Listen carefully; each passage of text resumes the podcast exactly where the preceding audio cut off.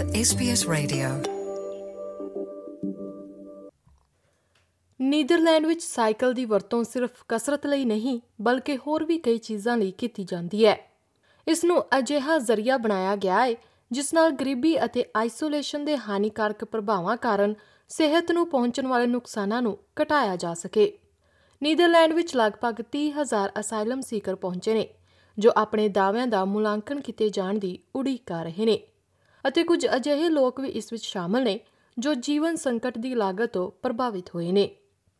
ਦਰਅਸਲ, ਇੱਕ ਅਜਿਹਾ ਨਵਾਂ ਪ੍ਰੋਜੈਕਟ ਹੈ, ਜਿਸ ਰਾਹੀਂ ਪੁਰਾਣੇ ਸਾਈਕਲਾਂ ਨੂੰ ਇਕੱਠਾ ਕਰਕੇ ਉਹਨਾਂ ਲੋਕਾਂ ਨੂੰ ਤਣਾਅ ਘੱਟ ਕਰਨ ਲਈ ਦਿੱਤਾ ਜਾ ਰਿਹਾ ਹੈ, ਜੋ ਕਿ ਸਾਈਕਲ ਨਹੀਂ ਖਰੀਦ ਸਕਦੇ। ਪੇਸ਼ ਹੈ ਜਸਦੀਪ ਕੌਰ ਗਿੱਲ ਦੀ ਜ਼ੁਬਾਨੀ, ਇਹ ਖਾਸ ਰਿਪੋਰਟ।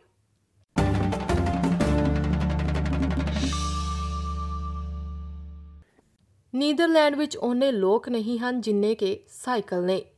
ਸਾਈਕਲ ਨਾਲ ਕਿਤੇ ਵੀ ਜਾਣਾ ਸਸਤਾ ਅਤੇ ਸੁਵਿਧਾਜਨਕ ਹੈ, ਜਿਸ ਕਾਰਨ ਲੋਕ ਆਵਾਜਾਈ ਦੇ ਇਸ ਢੰਗ ਨੂੰ ਅਪਣਾਉਣਾ ਪਸੰਦ ਕਰਦੇ ਨੇ।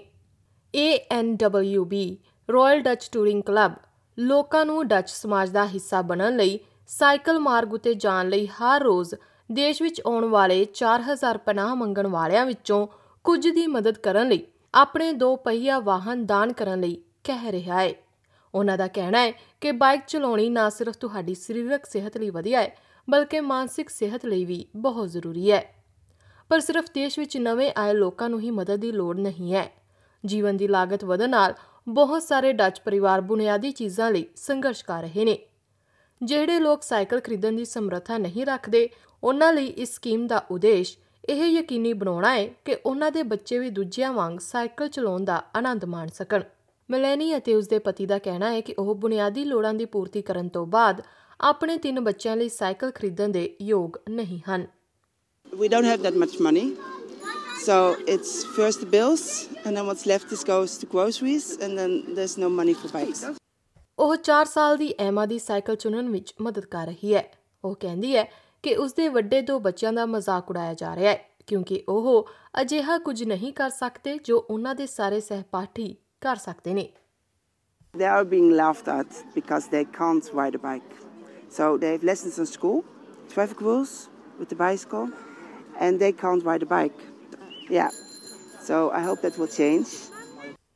ਮਿਲੇ ਨੇ ਪੂਰੇ ਪਰਿਵਾਰ ਲਈ ਸਿਹਤ ਲਾਭਾਂ ਪ੍ਰਤੀ ਵੀ ਸੁਚੇਤ ਹੈ So we're going to have to run after them so that we can learn them how. That's a good ex- exercise. And then we go uh, around the park. ਦਾਨ ਕੀਤੀਆਂ ਗਈਆਂ ਬਾਈਕਾਂ ਨੂੰ ਵਲੰਟੀਅਰਾਂ ਦੁਆਰਾ ਫਿਕਸ ਕੀਤਾ ਜਾਂਦਾ ਹੈ ਉਹ ਸੇਵਾ ਮੁਕਤ ਲੋਕ ਜਾਂ ਸਕੂਲ ਛੱਡ ਚੁੱਕੇ ਨੌਜਵਾਨ ਹੁੰਦੇ ਨੇ ANWB ਤੋਂ ਇੰਗੇ ਵੈਲੀ ਸੈਕ ਦਾ ਕਹਿਣਾ ਹੈ ਕਿ ਸਾਈਕਲਿੰਗ ਕਸਰਤ ਦਾ ਇੱਕ ਸ਼ਾਨਦਾਰ ਰੂਪ ਹੈ If you cycle, it's good for your body, it's good for your head. Something happens when you eat chocolate. It's the same when you cycle. So I cycle every day and it makes me feel good. In Holland, you need a bicycle to, to join in, to go to your football or to your friends or the school of your choice. If you don't have a bicycle, these people here don't have the money to take the bus or the tram. And if you have a bicycle, then you're, you have freedom. And that's so important. You can actually join in in the world, mm-hmm. which makes your world bigger. Because here, you could choose a school that's really near here, but maybe doesn't have the same future for you. But if you go to that school and it's like it's 15 minutes on your bicycle, then you can go there. But now your parents might say, no, well, there's no money, so you go to this school. So that's the difference. And now with your bicycle, your world is open. ਉਸ ਦਾ ਕਹਿਣਾ ਹੈ ਕਿ ਇਹ ਯੋਜਨਾ ਕੁਝ ਚੀਜ਼ਾਂ ਤੋਂ ਵਾਂਝੇ ਬੱਚਿਆਂ ਲਈ ਇਸ ਘਾਟ ਨੂੰ ਪੂਰਾ ਕਰਨ ਦੀ ਕੋਸ਼ਿਸ਼ ਕਰ ਰਹੀ ਹੈ At least they have a chance to have a better future, maybe than their parents. And maybe that's because of the bicycle. We hope so anyway. Yeah.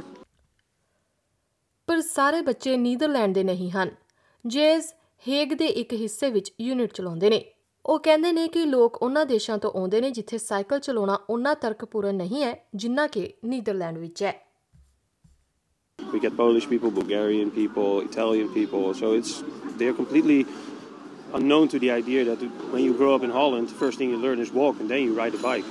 And there is different. So when the parents don't cycle, and so the kids don't learn, and here they come, and oh, we get a bike, but I don't know how to do it.